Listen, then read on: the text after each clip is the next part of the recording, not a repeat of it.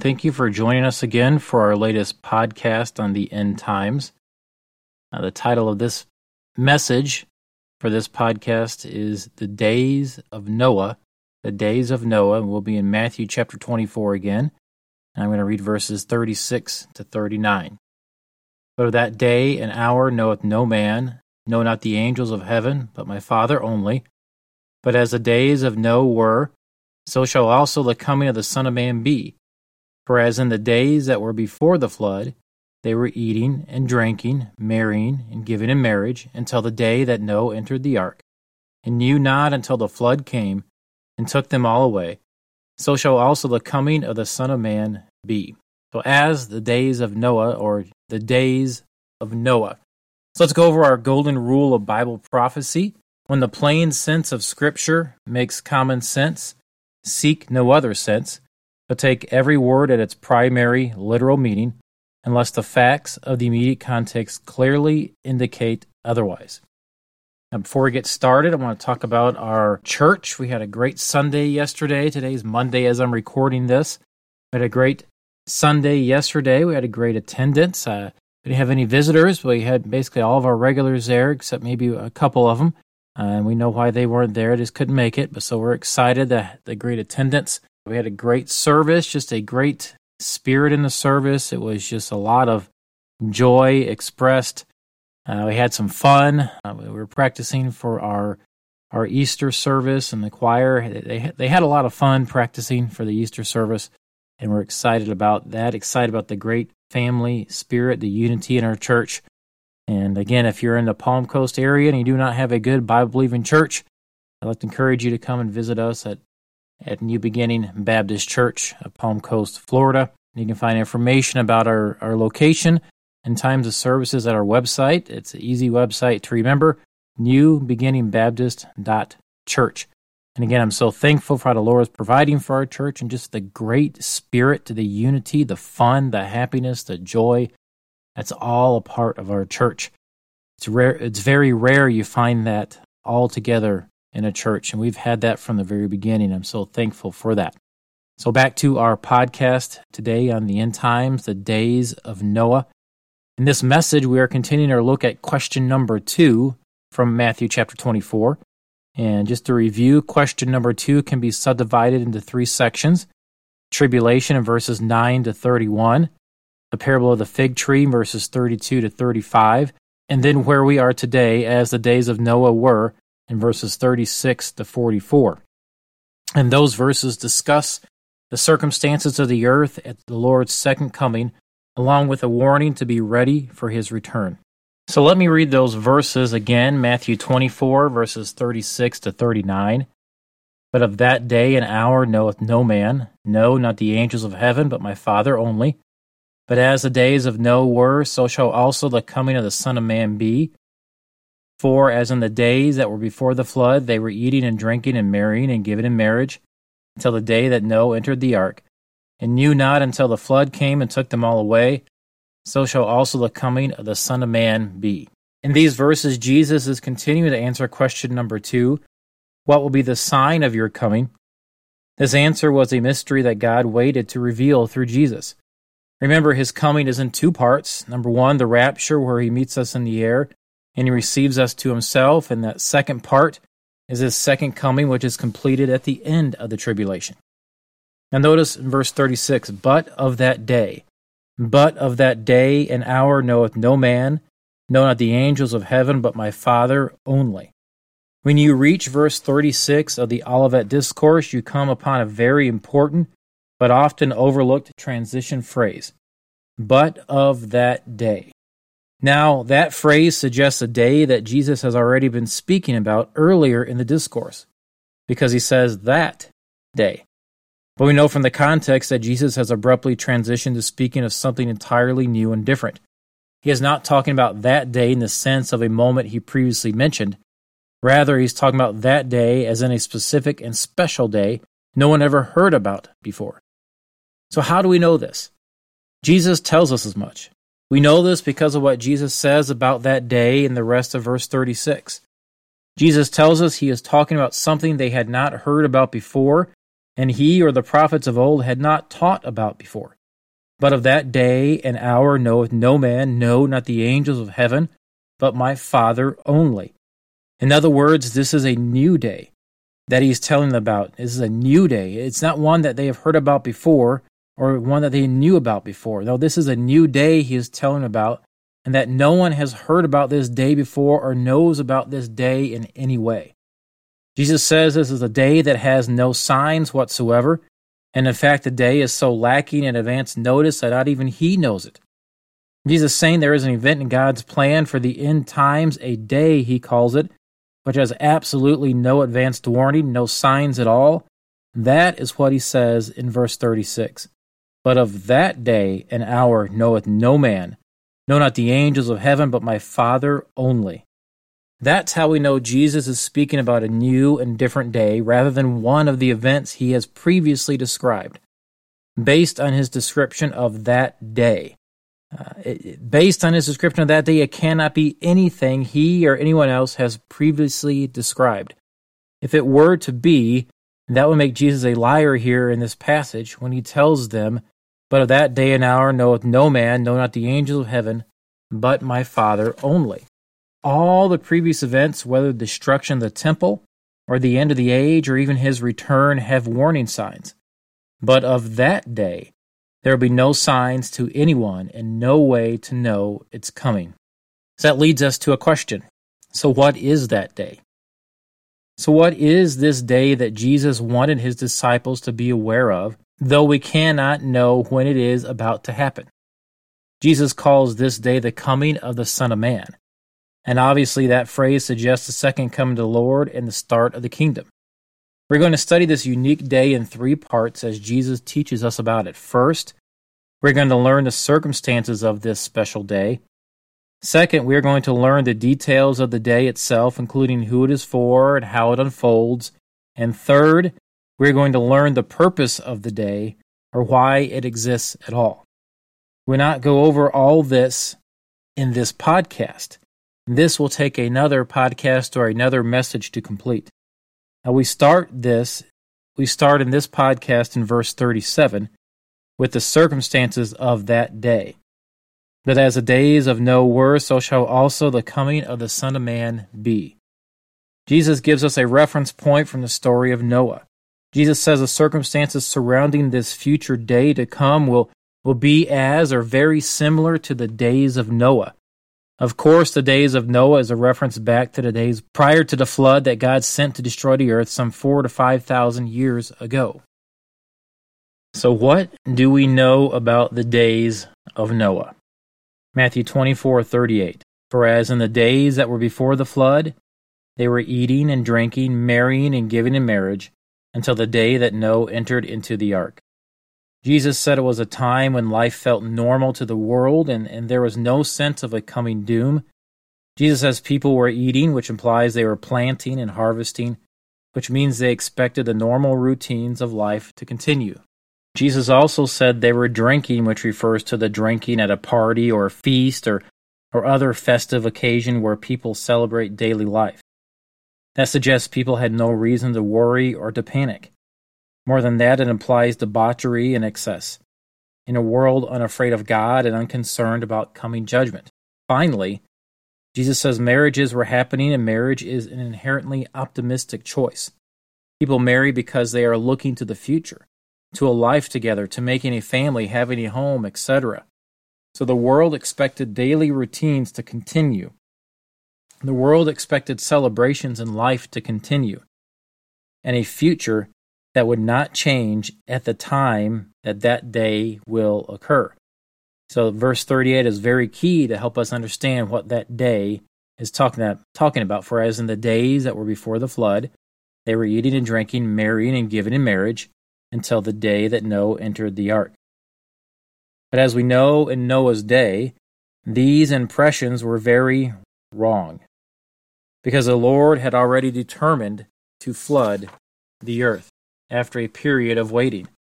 God told Noah in Genesis chapter 6 that he would bring an end to all life on the earth in 120 years. And in the meantime, God directed Noah to use that time to construct an ark by which he could save himself and his family. So while the world assumed the future was bright, the reality was it was about to come crashing down suddenly. The world did not see this day coming, Matthew 24:39, and knew not until the flood came and took them all away. So shall also the coming of the Son of Man be. In verse 39, Jesus says the world simply did not understand that a flood was coming to take them all away, even as they could see Noah preparing an ark. So the circumstances of the coming of the Lord in that day will be two things primarily. First, there will be a complete lack of awareness by the unbelievers that a day of reckoning is coming for them. And secondly, the people of God will be aware of the fast approaching judgment and will be prepared by God to escape it. Jesus reminds us that in Noah's day, people were living normal lives and were apparently optimistic about the future. They were oblivious to the approaching flood that would soon bring God's judgment down upon them. So that tells us the coming of the Lord will take place in an age when judgment is fast approaching, but the world apparently does not see it. Ironically, the Bible says the world should know better if they only had learned the lessons of Noah's flood. The world will mock the notion of a coming judgment and a coming Jesus. 2 Peter 3 3 to 7. Knowing this first, that there shall come in the last days scoffers, walking after their own lust, and saying, Where is the promise of his coming? For since the fathers fell asleep, all things continue as they were from the beginning of the creation. For this they willingly are ignorant of, that by the word of God the heavens were of old, and the earth standing out of the water and in the water, whereby the world that then was, being overflowed with water, perished. But the heavens and the earth which are now, by the same word are kept in store, reserved unto fire against the day of judgment and perdition of ungodly men. Peter says that in the last days the world will mock the notion of a judgment day looming and even claim that Jesus will not return. But Peter says the world should remember the account of Noah and the flood. They should realize that if God could bring judgment upon the ungodly once without warning noticed by them, he can do it again, and he will. God's people did know that a judgment was coming. Noah and his family did know that a judgment was coming because God told them it was coming. They did not know the exact day and hour, but they knew enough to get prepared, and the Lord told them to prepare by building an ark. So while the world was oblivious to their fate, God's people were getting ready to escape judgment. Then, right before the judgment waters came upon the earth, the people of God entered safely into the ark. This fact offers us another point of comparison. Believers today are on notice from the Word of God that the end is coming for the world. We were given signs to watch for, and today we see these signs, so we should be preparing for our escape. Of course, God has not asked us to build an ark because God is not bringing another flood of water. Instead, we are called to prepare in other ways which Jesus explains later on in Matthew chapter 25. Now, the days of Noah were evil days. We know that the days of Noah were days of evil according to Genesis. Genesis chapter 6 tells us that in the days leading up to the flood, the world was utterly wicked and bent on self destruction. Genesis describes those days in this way And God saw that the wickedness of man was great in the earth, and that every imagination of the thoughts of his heart was only evil continually. Genesis 6 5. Every imagination of every human heart on earth was evil continually. That is quite the indictment. But even worse, the evil of the world may have included demons infiltrating and corrupting the human race in ways we can only imagine. Jude verse 6 tells us, And the angels which kept not their first estate, but left their own habitation, he hath reserved an everlasting change under darkness unto the judgment of the great day. Many believe this is a reference to what we read about in Genesis 6 2 to 4. That the sons of God saw the daughters of men, that they were fair, and they took them wives of all which they chose. And the Lord said, My spirit shall not always strive with man, for that he also is flesh, yet his days shall be an hundred and twenty years. There were giants in the earth in those days And also after that, when the sons of God came in unto the daughters of men, and they bare children to them, the same became mighty men which were of old men of renown. The term sons of God does refer to angelic beings in Job 1 6, Job 2 1, Job 38 7. But these are unfallen angelic beings that are faithfully serving God that are mentioned in Job. Many Bible teachers and preachers believe spirit beings similar to angels or actual angels infiltrated the human race before the flood with the goal of total contamination and corruption of the human line, and thus would make impossible the birth of a holy, sinless Redeemer for mankind. If this was the case, it was a brilliant plan. Corrupt the DNA of man so that no person was fully human, but that all had at least some of the corruption of the fallen angelic beings in their makeup, so that a son of man could not be born as a redeemer. Other Bible teachers and preachers believe these verses in Genesis chapter 6 are in reference to Satan's plan for defeating God's people in Noah's day, and that was to entice the godly line of Seth, the sons of God, to mix with the ungodly line of Cain, the daughters of men, and thus abandon their devotion to the Lord, and in that way totally corrupt mankind. Either way, as a result of one or the other interpretations of these verses, the wickedness of the world was so great it necessitated a flood. There was no other way to fix the problem. The world needed a new beginning. The days of Noah were ungodly to an extreme and demonically influenced. Listen to Paul's description of what life on earth will be like in the days leading up to judgment. This know also, that in the last days perilous times shall come. For men shall be lovers of their own selves, covetous, boasters, proud, blasphemers, disobedient to parents, unthankful, unholy, without natural affection, truce breakers, false accusers, incontinent, fierce, despisers of those that are good, traitors, petty, high minded, lovers of pleasures more than lovers of God. 2 Timothy 3 1 4.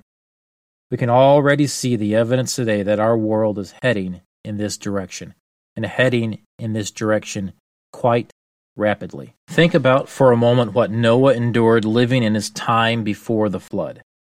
When Noah walked into the local village to trade for supplies or materials, or when he visited the nearby well for water, he took a risk.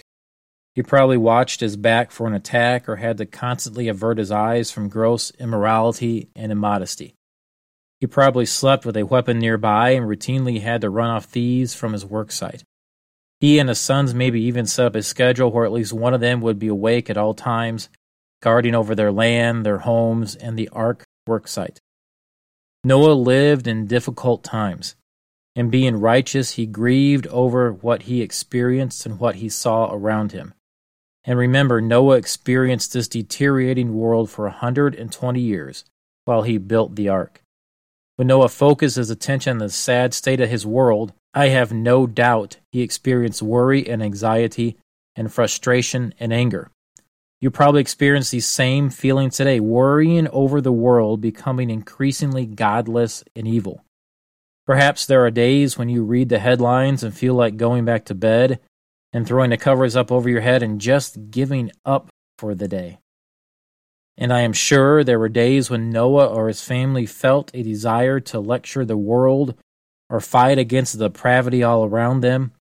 But that was not the mission God gave Noah. God did not ask Noah to fix the world. He told Noah he was going to destroy the world, which is why Noah needed an ark. And building that ark was not simply a matter of personal preservation, it was the way Noah would save the world. By building that ark, Noah would save his entire family, and his family would ultimately repopulate the earth. And the ark would also save the animals without which human beings could not survive.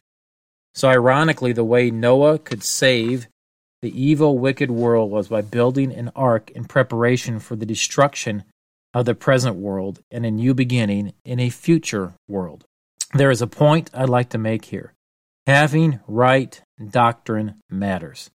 Having right end times doctrine matters. That is extremely important. Right doctrine keeps our focus on the right things. Right doctrine, right end times doctrine keeps us mission focused. It keeps us focused on the right things. It helps us to have the right priorities. We are not commanded to fix the world. Let me say that again. We are not commanded to fix the world. God is going to destroy the world. So why would he command us to fix the world?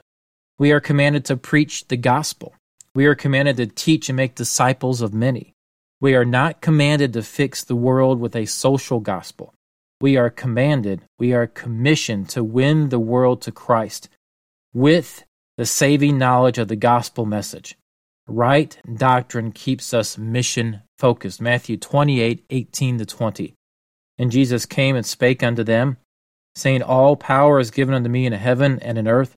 Go ye therefore and teach all nations, baptizing them in the name of the Father and of the Son and of the Holy Ghost, teaching them to observe all things whatsoever I have commanded you. And lo, I am with you alway, even unto the end of the world. Amen. Right doctrine matters. Now, mission focus. Noah needed to remain mission focused. Noah needed to move his attention away from fixing the world and onto his mission of building the ark so that God could fix the world. Whatever Noah accomplished prior to that moment was nothing compared to his God given mission. Would we even remember Noah's name if it were not for his God given mission in building the ark? Noah had a God given mission, and the sad state of the world simply imparted greater urgency upon his work. He woke up each day and looked at the ark under construction, and he knew why he was getting out of bed that day. And when his eyes caught a glimpse of the world falling apart, it just motivated him to build faster, to work harder, to preach with more passion. We, too, need to remain mission focused. We need to remain mission focused.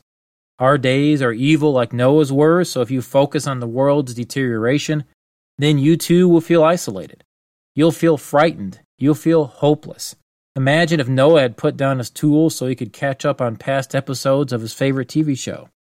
Or what if he threw his hands up in worry and decided the situation was hopeless?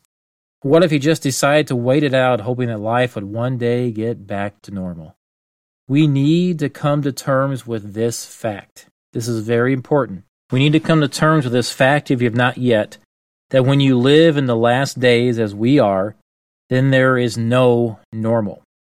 We need to take our eyes off our crumbling world and fix them squarely on our mission, just as Noah focused on the ark. We need to remain mission focused, laser focused on our mission.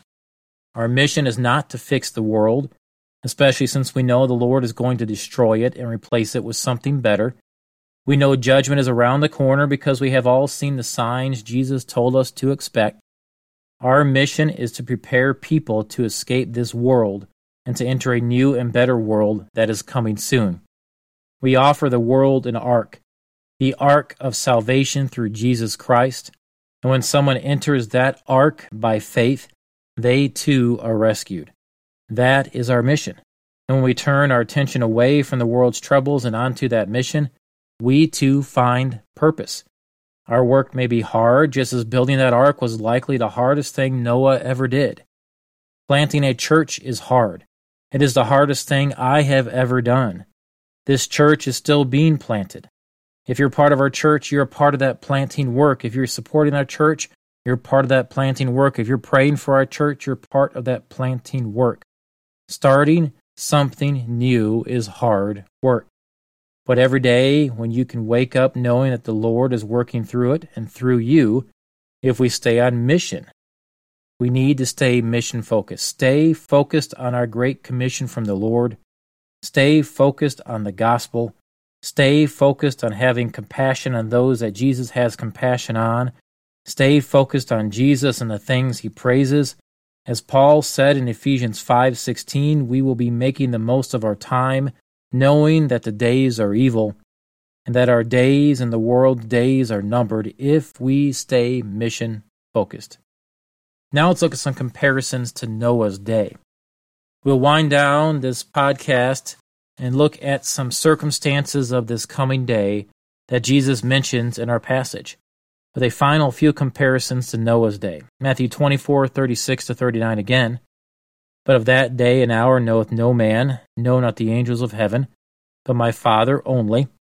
But as the days of Noah were, so shall also the coming of the Son of Man be. For as in the days that were before the flood, they were eating and drinking, marrying and giving in marriage, until the day that Noah entered into the ark, and knew not until the flood came and took them all away. So shall also the coming of the Son of Man be.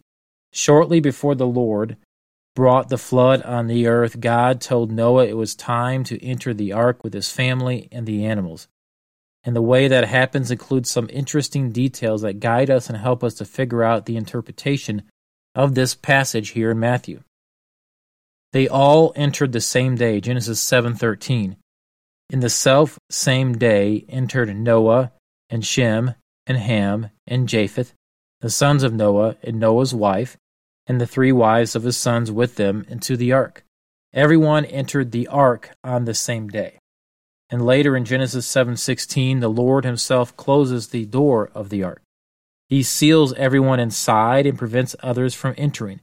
So God sealed their salvation in the ark, guaranteeing their salvation's security. Even more interesting, Noah and his family and the animals waited in the ark for a full week before the flood started.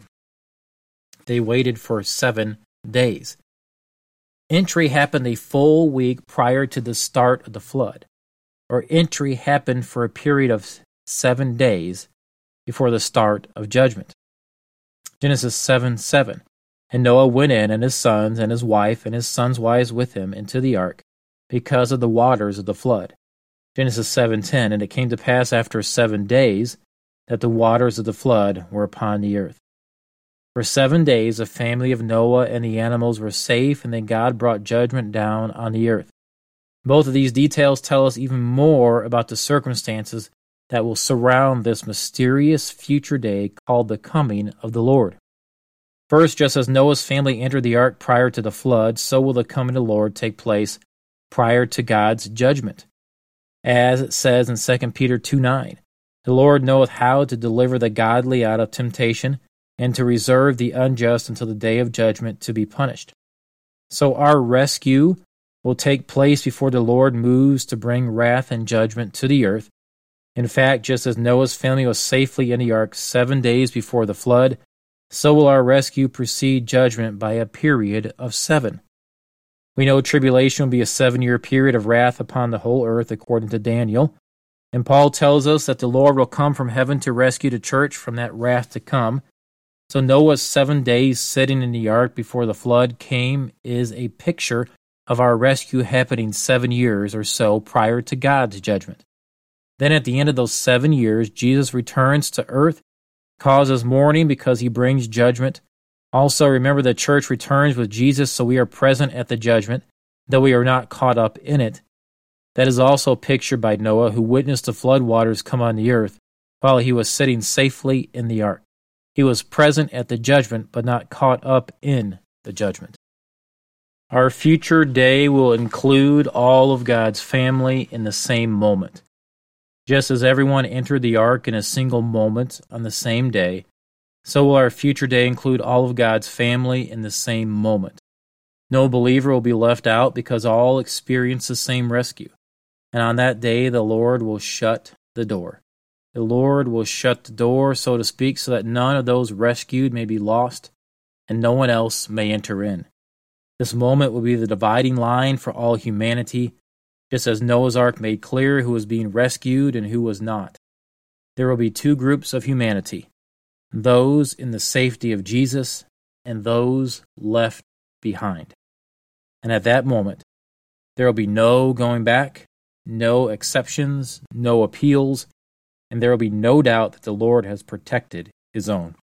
So, our conclusion like Noah, you and I are end times believers. Noah lived before the flood, we live before the fire. Noah spoke of coming rain, we speak of a coming reign, R E I G N. And just as it was in Noah's day, so it will be in the day of Jesus coming. In the days of Noah, as we have already noted, abnormal sexual practices abounded, Genesis 6 4. In our day, abnormal sexual practices abound. Things that were unthinkable a generation ago are now common practice. You even have mainstream churches now that condone, endorse, and even promote such things. We are indeed living in the last days. We read how that in Noah's day the imagination of man was evil continually, Genesis 6 5. So God decided to lovingly put them out of their evil, wicked misery. So too the imaginations of people's hearts are evil continually. Just look at the multi billion dollar pornography industry for just one example of this. In Noah's day, violence filled the earth, Genesis 6:11. Well, in our day, violence fills the earth. Just today, another tragic school shooting. It's just unbearable. The the violence and the heartache you hear about day in and day out. In Noah's day, violence filled the earth. In our day, violence fills the earth. You can hardly go a day without hearing of some kind of horrific violence happening. In fact, it is hard not to get numb in your spirit from all of the violence we hear about. So let's stay on mission. Let's stay focused on Jesus. Let's do His will in our life. Let's do His will in our church's life. Let's seek to fill up the ark of Jesus' salvation through faith Let's let this motivate us to get out the hope of the gospel message, to invite others to our church, and to seek to do all we can for Christ and His church. And again, if you are in the Palm Coast area, I'd like to invite you to our church so you can be a part of a true Bible believing church that believes in the Lord Jesus, that makes much of His Word and the Lord Jesus that puts the emphasis on the Bible. We compare Scripture with Scripture. We are a church that loves the Lord, that loves people. We are a united church, a joy filled church. And I encourage you, if you're in the area, to please stop by and give us a visit. And again, thank you so much for listening to this podcast on the end times.